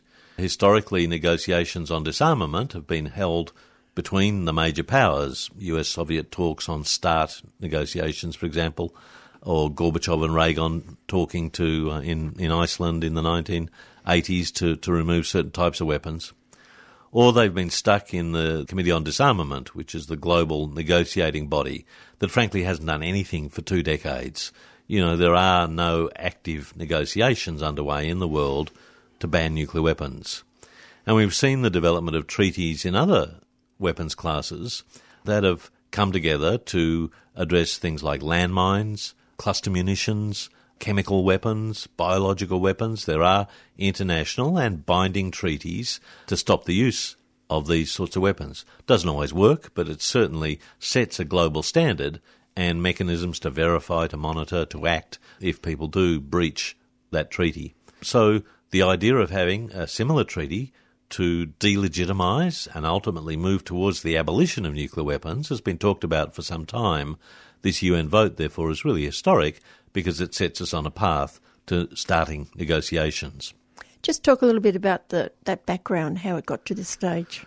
Well, it's come out of a movement that really partly was generated in Australia. For a long time, this idea has been tossed around. The International Campaign to Abolish Nuclear Weapons, ICAN, which originally began in Australia but now has an international network with offices in Europe and elsewhere, has been pushing this idea for some time. And indeed, there's been a series of activist and academic conferences mapping out what a treaty might look like, what sort of clauses would be involved, what verification would you need to ensure that people weren't cheating, all those sort of technical questions. It's gained real momentum, though, in recent years because there's been a lot of work done around the humanitarian impact of nuclear weapons. Part of the idea of any weaponry is that there should be laws for war. You know, the Geneva Conventions, going back to Red Cross principles from the earliest days, things like don't kill prisoners, don't torture people, you know, that women, children and non-combatants should be protected, don't bomb hospitals. And once again, these laws are breached often in warfare, but they do set norms that people are supposed to hold to. And we've seen around nuclear weapons the same issues about proportionality. You know, you shouldn't be attacking all sorts of people just because you're targeting one building for military purposes. And so there's been a movement to address these humanitarian issues. The Red Cross, Red Crescent movement came on board after resolutions in 2010, 2011. So the whole Red Cross movement, Red Crescent movement all around the world is now campaigning on the issue of humanitarian impacts because they know that there'd been no humanitarian response to a nuclear war. There was a series of 3 conferences, first in Oslo, then in Nayarit in Mexico, and thirdly in Austria, to have governments sit around with non-government activists, community members and so on, talking about these issues. And coming out of the Austria conference, there was the feeling that we shouldn't just keep talking about this, we should do something about it. And so a resolution was crafted proposing that let's just not talk, let's take action, let's move towards negotiation of a binding international treaty. And so the resolution went through the first committee of the UN earlier this year and was voted on 2 days before Christmas with a vote of 113 in favour, 36 against and 13 countries abstaining. And so support was strongest amongst the nations of Africa, of Latin America, the Caribbean, Southeast Asia, the Pacific, but also mid-level powers, quite a mixture of countries, Austria, Brazil, Ireland, Mexico, Nigeria, South Africa, countries that obviously don't hold nuclear weapons themselves are very much in support of moving. We can't just wait for the nuclear powers to get off their arse and negotiate for nuclear disarmament. Indeed, most nuclear weapon states are modernising and enhancing their arsenals rather than reducing them. Therefore, it's really important for other countries in the world, non-nuclear states, to take action and to create a framework that will eventually delegitimise the use of these weapons. Do I need to ask you where Australia stood on this? No, you don't need to ask, because we all know Australia tails the coat for the United States in international forums. We do often America's dirty work in multilateral negotiations. We've seen that on climate policy. We're seeing it again now in this case. At the previous vote in the UN committee system, Australia put up a counter-resolution to counter the motion that was put forward by this broad coalition, particularly of developing, but also of many European mid-level states. We only got 19 votes for our counter-resolution.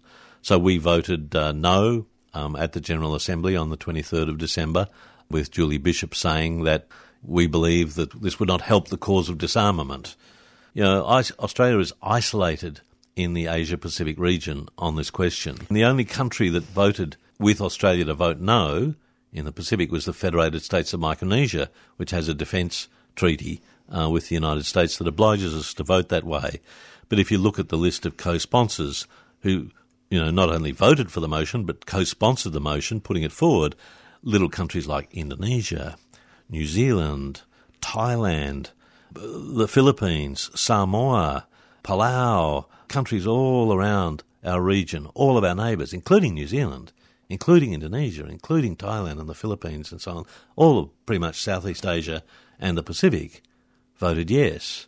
And Australia stood alone with the United Nations in our region to vote no. And, of course, all those countries that you mentioned have been the supporters of the United States. Absolutely. And the only other country in our region really to vote no is Japan. Like Australia, Japan believes in the policy of extended nuclear deterrence, that the military alliance we have with the United States is a nuclear alliance. It's based on our countries providing the infrastructure to allow the deployment of nuclear weapons. In Australia, obviously, Pine Gap, the provision of port facilities so that nuclear-armed ships can transit through Australia between the Pacific and Indian Oceans, the whole command, control and communications network that Australia is linked in through a series of satellite communications bases and so on. Similarly in Japan, the major bases in Okinawa, Yosukuna and other places around Japan, Kadena. Australia and Japan really in our region are very much integrated into the nuclear alliance with the United States and will probably be at the tail end of the process. But what's interesting and the real challenge for Australia is whether we will participate in the negotiations. Even if we're opposed to the motion, whether we'll actually go in. Japan and some other European countries that voted no against the negotiations have said that they will participate in the negotiations, Japan and the Netherlands. At this stage, Australia hasn't made clear whether or not it will even join in the negotiations. I think they will. Like with the climate negotiations, Julie Bishop will send in a team to go and stuff up the negotiations, to delay, to deny, to halt the momentum towards nuclear abolition. But I think the tide is turning. And I think it's going to be very stark in the next few years. With negotiations this year, we'll be allying ourselves with President Trump in a whole series of foreign policy adventures. And the choice will be pretty stark. And I think for Australian citizens who've not really been focused on nuclear weapons issues, going back to the days of the P&D, People for Nuclear Disarmament, in the 1980s, I think we're going to find pretty rapidly that the whole nuclear issue will be put on the table once again. And this is tied very much to the connection between the nuclear state, the nuclear weapons state, and also the promotion of nuclear power. Nuclear industries, nuclear power industries have often been used to cross-subsidise the nuclear weapons infrastructure in countries like France, in Britain certainly. And as there's now significant debates about the cost of energy systems with nuclear reactors creating during the 1960s, 70s and 80s, now getting to the end of their safe operating systems, there's going to be a real question about taxpayers being asked to continue to subsidise the nuclear industry, which provides such a cross-subsidisation and fertilisation, obviously nuclear materials, for the nuclear weapons powers. This battle is, I think, in the next few years going to hot up, And obviously, with President Trump in the White House, there's going to be some pretty stark choices to be made. It also raises questions. Australia is a signatory to the Rarotonga Treaty for a South Pacific nuclear-free zone. Already we're moving to breach our obligations under that treaty by selling uranium to India. India is not a party to the Nuclear Non-Proliferation Treaty. India is a nuclear weapon state, and we're busy selling uranium to the Indians, who don't even accept the NPT, which is a pretty weak international protection against proliferation of weapons. And yet we've signed on. Once again, this is an issue that's really going to separate us from our Pacific neighbours, and you can see that in the voting. Everyone, bar the Faroe States of Micronesia, voted yes in favour of negotiations commencing in March this year. There'll be two rounds in late March and again in June, July, with real momentum to get a treaty. Obviously, the nuclear powers won't sign it. They'll do everything they can to sabotage it. We already know that. There were some leaked documents that the Americans sent to all NATO members last October when the issue was being discussed at the UN First Committee.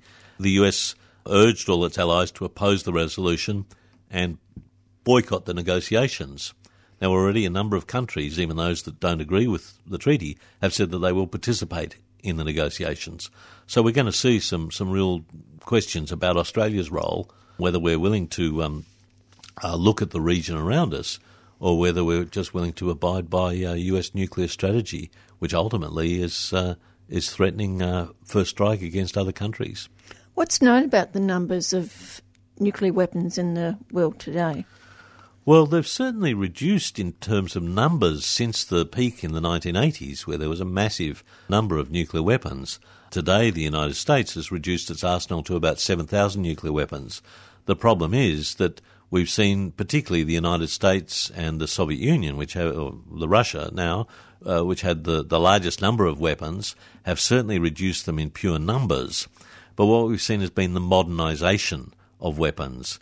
And so they've gotten rid of a whole lot of old classes of nuclear weapons and certain types of missiles that were costly to maintain, that had terrible safety records, were indeed really unusable.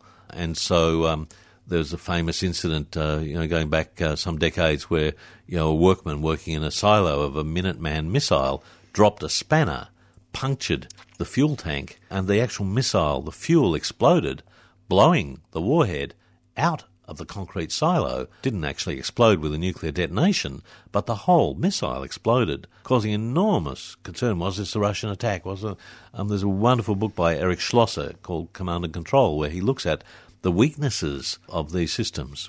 Be careful when you hear politicians from nuclear-armed states now saying, oh, yes, we're getting rid of nuclear weapons. The second question is, yes, but are they modernising the ones that they've got and building a new generation of smaller, more usable, more targeted weapons? And of course they don't have to have public examples of how they're testing them anymore, like in the ocean or in the atmosphere. They can do it with computers. There's a lot more computer simulation and so on. And so we're seeing the United States and Russia, although they've reduced the number of actual weapons and actual warheads, they have in fact modernised their fleets. Britain's had the same discussion where there was a serious discussion about whether to modernise the Trident fleets. These are nuclear-armed submarines that patrol the oceans with warheads to fire at enemy targets. And there's going to be a growing debate in the United Kingdom about this, because many Tridents are based at Faslane in Scotland. And if, as seems likely, in the next few years, there's going to be a move towards a second referendum for Scottish independence, the SNP, the dominant party in Scotland, has said that they want a nuclear-free Scotland, and it may involve the relocation of US and UK military facilities, nuclear facilities, from Faslane and other places, Holy Loch and so on, to Portsmouth or Bristol or some other place. That's going to be an interesting discussion when the citizens of Bristol are offered to host nuclear weapons in their harbour. They're going to say no, and it's going to cause a real serious debate about the efficiency of the Trident deterrent that Britain holds. Same debate happening all over. But the world focuses in the media in Australia on the official enemies, on Iran, obviously, on North Korea, but little comment about rogue states like Israel and India that refuse to accept even the norms of the Non-Proliferation Treaty, let alone anything more coherent. And as we can see, more than half the United Nations General Assembly, indeed getting towards two-thirds, now say, we can't wait. Let us act. Let us declare that we want to abolish nuclear weapons, and to pass a treaty calling for the banning of nuclear weapons is a step on that path. Won't happen overnight, but it certainly sets a standard and places pressure on the nuclear states to justify why they believe that extended nuclear deterrence, or indeed first strike policies, are valid in the world in the 21st century. What do you know about the opinions of the people in Japan when their government is siding with the United States, yet they're the only country in the world that has suffered a nuclear weapon? There's a growing debate. The Japanese peace movement's been relatively weak in recent years, and Shinzo Abe, the current Prime Minister who's been visiting Australia, is very much moving to try and revise Japan's constitution, which has Article 9, a provision of the constitution which limits Japan's army essentially as a self-defence force. It's been a bit of a fiction. Japan is one of the highest spending countries in the world on military services. It has an extensive army and navy and so on, but for many years they've been constrained from operating overseas. Abe is seeking to change a whole range of constitutional provisions, particularly Article 9, which stop the interoperability between Japanese forces and American. Obviously concerned about China, about North Korea, Japan is seeking much more to integrate with the United States and operate essentially as part of the US machine in the Western Pacific. Same debate happening in Australia, and we see that with the rotation of Marines through the Northern Territory, about, as I say, the interconnection of our command and control systems through Pine Gap, through other bases in Australia with American command and control networks. This notion of interoperability, of working together, sort of overrides the political decision, should we go to war alongside the United Nations? Should we go all the way with LBJ? Should we follow George Bush up the Hindu Kush? We'll have to work out what we can do with Trump. But, you know, these sort of are political questions, and the military want to interlock us so entirely with American doctrines, American techniques, American technology, that we can't take independent positions. And that's, Australia has always pushed for greater engagement by the United States in the Asia-Pacific region. They're quite anxious that Trump is talking about ripping up the Trans-Pacific Partnership Agreement, the trade agreement. We're about to enter interesting times. And it's great to have journalist and researcher Nick McClellan back on 3CR. We'll be talking about the UN vote on settlements, the Israeli settlements soon. But first, let's hear from David Rovics. This is David Rovics, and you are tuned to 3CR, 8:55 a.m. in Melbourne, Australia. Step 3 is finding there's a tactic when everyone believes it could be true, that if all the people work collectively, there just might be something we can do, and everything can change. On the 23rd of December, the United Nations Security Council, comprising 15 members, including 5 permanent members, which have the power to veto resolutions, voted to condemn Israel over new settlements in Palestinian territory. The resolution stated that the establishment of Israeli settlements in Palestinian territory occupied since 1967 have no legal validity, constitute a flagrant violation under international law, and are a major obstacle to a two-state solution. It was adopted with the 14 votes in favour to a round of applause. The US abstained, essentially allowing it to go through. Speaking at a ceremony at Sydney Central Synagogue, Prime Minister Malcolm Turnbull denounced the resolution as one-sided and deeply unsettling to our community.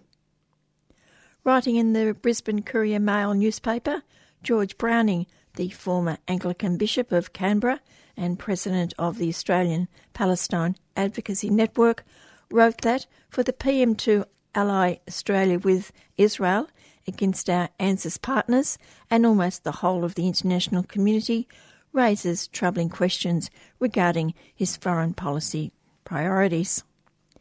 I spoke with George recently and asked him first to explain what is meant by Israeli settlements and when they were first established.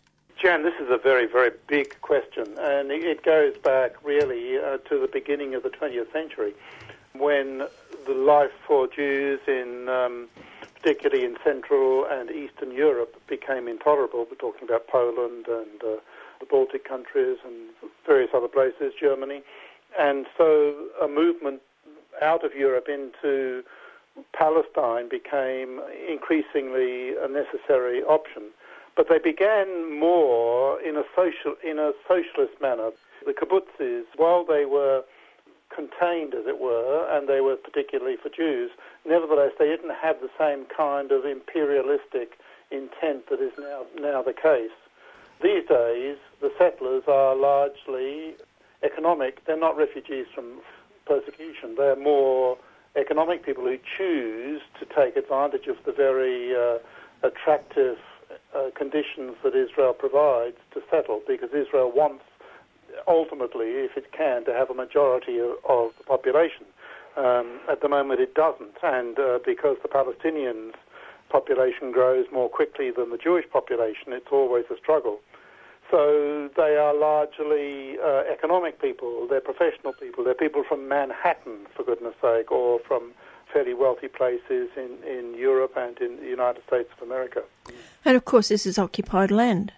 Well, of course it's occupied land, and those who say the settlements are not a barrier to a peace process are just talking through their hat. The reality is that while the settlements only take over 3%, 4%, 6%, literally, of the geographical space of the West Bank, it's not simply that. It's a matter that the infrastructure that attends them is a no-go area for Palestinians. It means that for every new settler, there's probably 2 or 3 new soldiers who spend their time on the West Bank, so-called, in the protection of the settlers from the Palestinians. Under international law, if you occupy territory, you are bound to care for the needs of the civilian population, but the Israeli military does the complete opposite. It actually sees its role in protection of the illegal settlers, not in the caring for the indigenous the civil population that they've occupied. And with every new settler, there are a high proportion of ideological settlers, that is to say, people who believe that the whole of the Greater Israel, which means all of Palestine and probably even Sinai if they really have the chance, belongs under God to the chosen people, to the Jews. So those who have this ideological position, they have contempt for their Palestinian neighbours, and I've been there many times, and all settlers carry guns and they harass the Palestinians, whereas I've been in many Palestinian homes where I've never seen a weapon, and it makes a lie of this whole business about what security is for and so on. The growth in the settlements is a huge difficulty, and it is completely crisscrossed the whole of the Palestinian territory, so that there are so many checkpoints to go from one place in the Palestinian territories to another. If you want to sell your olives or your produce, or you want to visit your mother, or you want to visit the other part of your farm, you have to go through various checkpoints that prevent adequate ease of access and so on. So the settlements are a massive, massive problem, and the Palestinian authorities rightly say, how can they enter into a peace conversation or a settlement conversation while Israel day by day takes more and more of their land? Let's compare these so-called settlements with the Palestinian villages. There's no comparison, is there? No. If you, as an Australian, were to visit the occupied territories, you can see the difference between the two. Number one, the settlements are condominiums of a very high quality. They're largely built on the high ground. You can see water sprays irrigating the lawns. You can see the settlers cleaning their cars, washing their cars. There is electricity available all the time, etc., etc. The Palestinian towns and villages, some of them quite ancient, like Nablus and Ramallah, are in stark contrast to that. They look poor and shabby. If you stay in them, you quickly realise that the water might be on or it might be off, and if it's on, you are only allocated something like 60 litres per person per day, whereas the settlers had 250 litres per person per day. If you're wanting to use the electricity, you might find in the night time it's just simply turned off, arbitrarily turned off, for no reason other than the Israeli authorities decide that they won't have electricity in this particular area and so on. So the two are quite different, and if you visit Bethlehem, it's almost now completely surrounded by these vast settlements, which are really extensions of Jerusalem itself. And the idea, I presume, eventually is to encircle this area so that it actually becomes, it probably already is, part of Israel rather than the Palestinian occupied territory. Can you explain the difference between the government-authorised settlements and the unauthorised outposts? That difference is in the mind of the Israelis. In international law, all settlements are illegal. All settlements are illegal because it is occupied territory, and under international law, if you occupy a territory, you cannot move your civilian population into the area that is occupied. And now there are approximately 700,000 illegal settlers in Palestinian territory. The outposts are ones which have been settled usually by ideological people without permission of the Israeli government. Their distinction is not a distinction in international law. In international law, all settlements are illegal. The vote on the 23rd of December at the UN was significant for a number of reasons, not least that the vote got through. In the past, how many other resolutions have been before the UN on this issue? Oh, countless. And always there is a difference between a resolution that's in the General Assembly and a resolution that is in the Security Council. A resolution in the General Assembly is, if I could put it this way without being disrespectful, is the pious opinion of the mover and the people who vote for it. It has no binding or legal authority, whereas a resolution from the Security Council is legally binding. There is care taken by the Israelis and the US to ensure that nothing passes the Security Council that might be binding in terms of restricting Israel's intentions in the Palestinian territory. For the last 8 years, or much, much longer than that, the US has always vetoed. There are the 4 or 5 major permanent members of the Security Council have a veto vote. And the US has always used its veto vote to veto any motion in relation to Israel-Palestine. What is significant on this occasion is that they withheld their veto vote so that the vote was unanimous apart from the US's abstention. And the extraordinary thing is, of course, that Julie Bishop has said that if we were still the temporary member of the Security Council, which we were, we've now finished our term, if we were, we would have voted against it. We would have been the only country in the international community to have voted against the motion. It's extraordinary. Now, of the other members, the permanent members of the Security Council, there's France and the UK, both friends of Israel. Have they ever vetoed the vote as well? Never.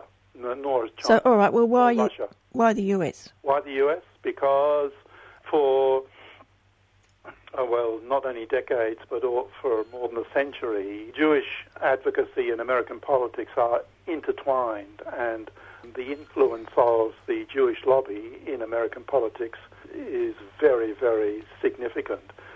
So much so that, as you know, this year we have the centenary of the Balfour Declaration. And the Balfour Declaration was a letter written by Britain's Foreign Secretary to Lord Rothschild, Balfour was his name, to Lord Rothschild, saying that if the Jewish influence could encourage Woodrow Wilson to bring America into the war against Germany and its allies, then post the war, the Balfour Declaration said that Britain would do its best to encourage a homeland for the Jews in Palestine. So that indicates that the Jewish kind of political influence in America is not recent. It's been there for a long, long, long time.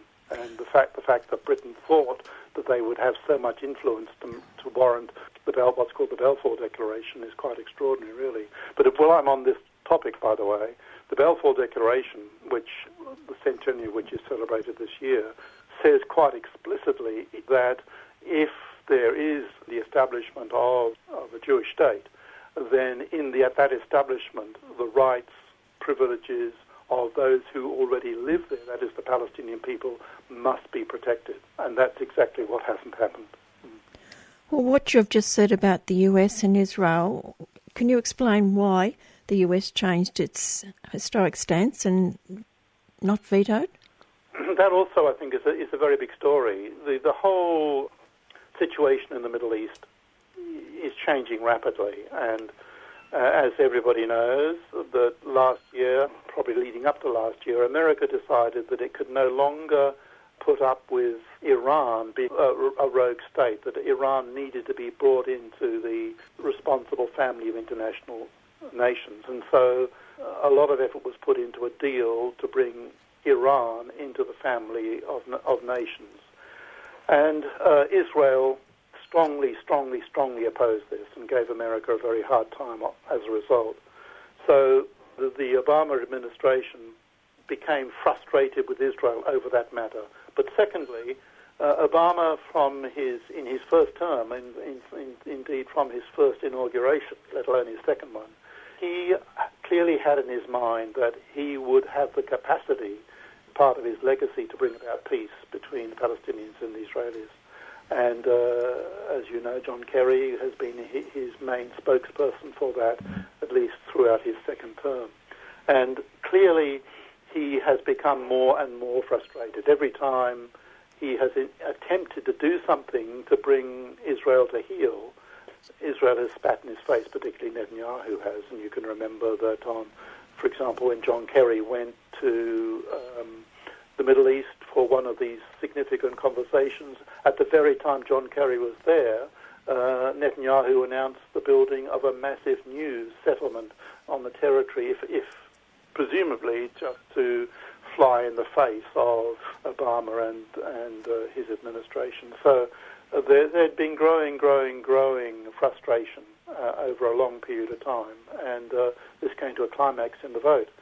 I think myself that it was a great policy fault of Obama not to stand up to Israel from the very beginning of his term as president, to believe that he could talk them into being reasonable, seeing justice, to see that Israel would be more secure if it was friendly rather than aggressive.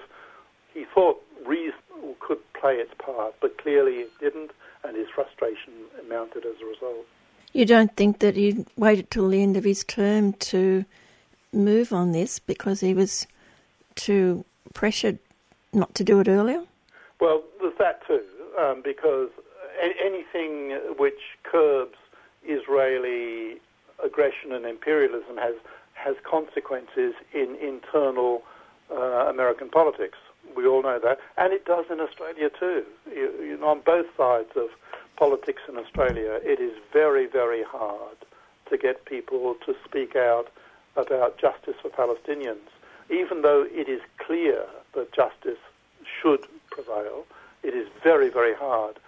The official position in Australia is that we support a two-state solution. But all the time that Israel refuses to do anything which could bring this about, we just remain silent. In fact, we're Israel's best friend, and so each time they do something like announce a new settlement, we still just pat them on the back. It's just extraordinary, really. And the position of the Foreign Minister, Julie Bishop, is that peace has to be a negotiation between the two parties. Well, this is just nonsense. We didn't expect Timor to negotiate with Indonesia. Of course, how can somebody as small as Timor negotiate with Indonesia? We actually intervened. Similarly in Kuwait, it wasn't our fight, but when Kuwait was invaded, we didn't expect Kuwait to negotiate with Iraq. We actually intervened on their behalf. Now, why don't we do that with Palestine? It's just hypocritical, really, of us. They maintain that this vote not going ahead was an obstacle to the two-state solution. It's actually completely the reverse. By telling Israel that it must stop its settlement program, that all settlements are illegal under international law, this is in support of a two-state solution. The more that Israel flaunts international law and continues to build, the more difficult it will ever be to have a two-state solution. As a matter of fact, I think now, and particularly with Donald Trump, a two-state solution, it's very hard to conceive how that is ever going to happen now. And indeed, it's possible that what would seem to be ridiculous could now happen, that is, that Israel will unilaterally annex the Jordan Valley. And it appears that Trump looks as if he would support Israel doing that. Well, that is the end of a two-state solution. But that's not the end of the matter, because if there is no two-state solution, then there is one state.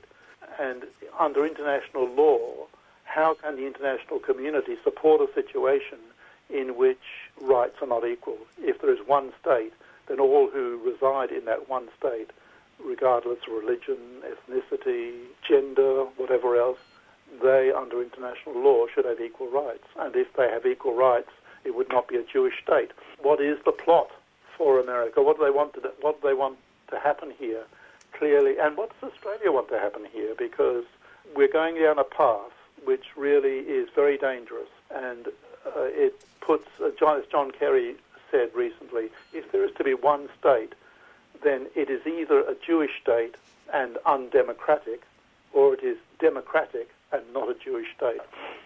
Let's look at more of the reactions. You've spoken about Australia, what they would have done. What's Israel's reaction to this vote? Well, Israel's reaction is like I don't know how to describe it really, it's like a child who's been scolded for doing something absolutely obnoxious.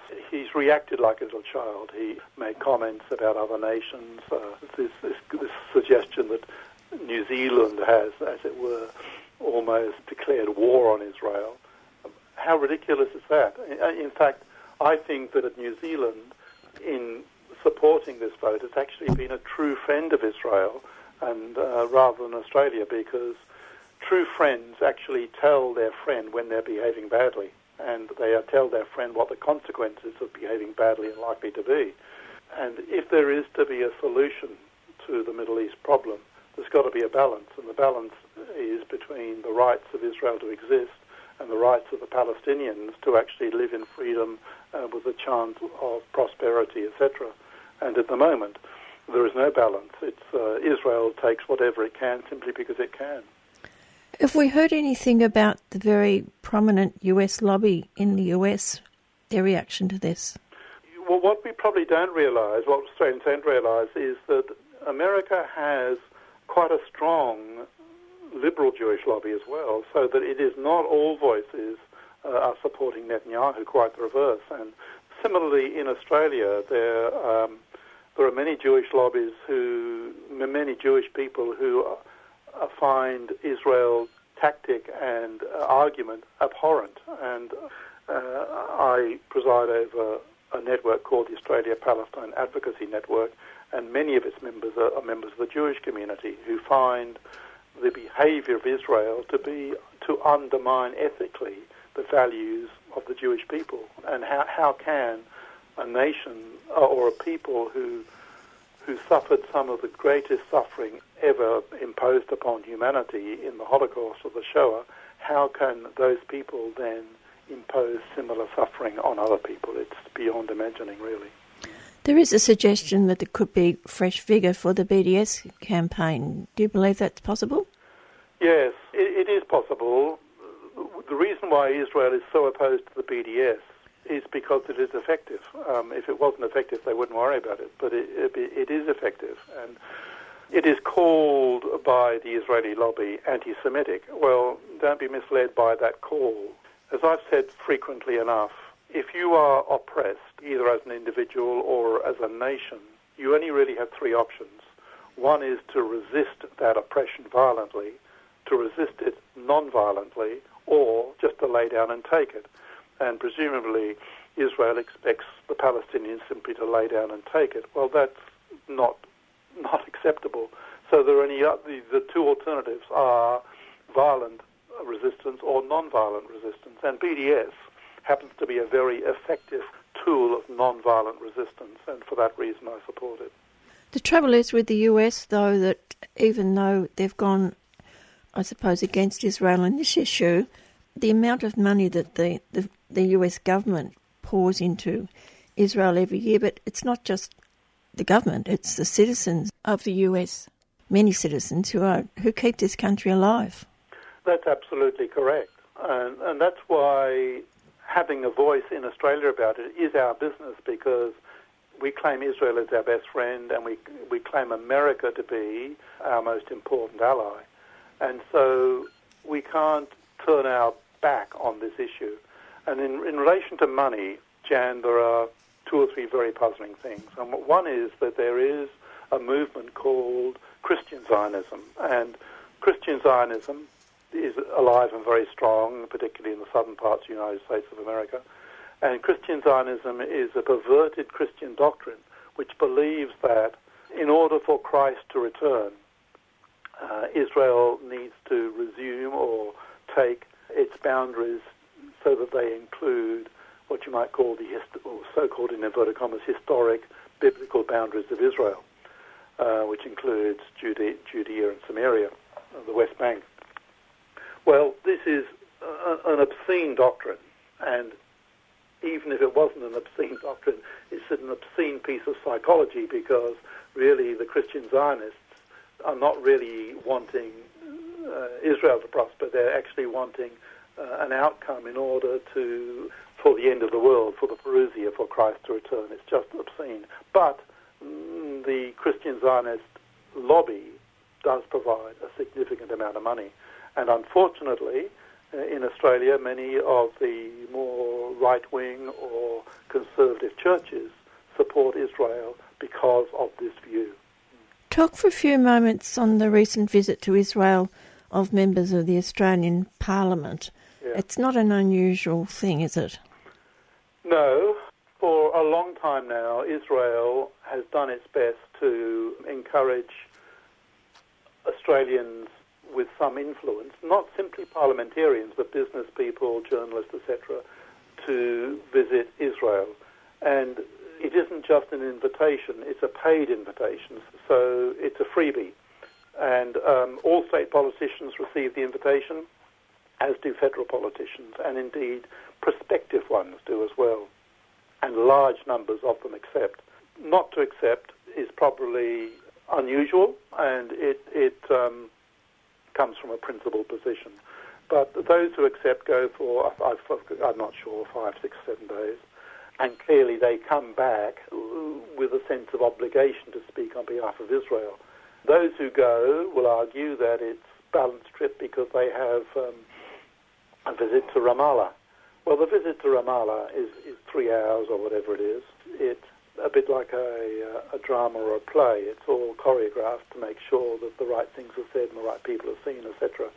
Our argument from APAN is that if somebody does accept one of these trips, then morally and ethically they ought to spend as much time in the Palestinian territories visiting people in all walks of life so that they can actually gain a genuinely balanced view. At the moment, that doesn't happen. So the vast majority of Australian politicians are either have been to Israel, they are invited to go to Israel, and they, as a result, feel obliged to speak on behalf of Israel. And, of course, the mass media or the mainstream media is there to report on, well, just the visit by Shorten saying the aura of Israel unites us. Yeah, well, what on earth does that mean? Well, what a ridiculous statement to make. What is the awe of Israel that unites us? Is he talking about the Holocaust, is he? What is it that he's talking about? Because what actually divides us is the very injustice that's inflicted upon 5.7 or whatever it is million Palestinians who have no voice.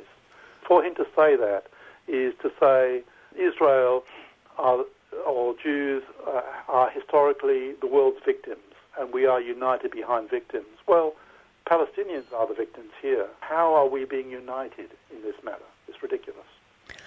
I was going to finish by asking you about the legacy of Obama, but I think you've already answered that question.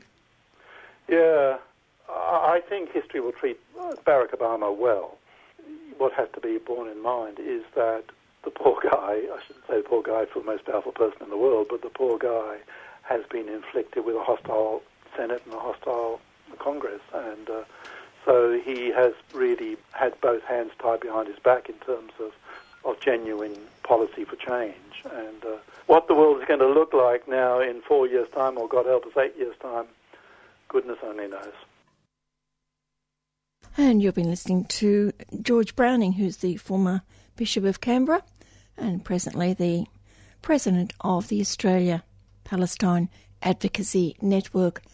That's all for me for today. I'll be back next Tuesday at 4. Bye for now.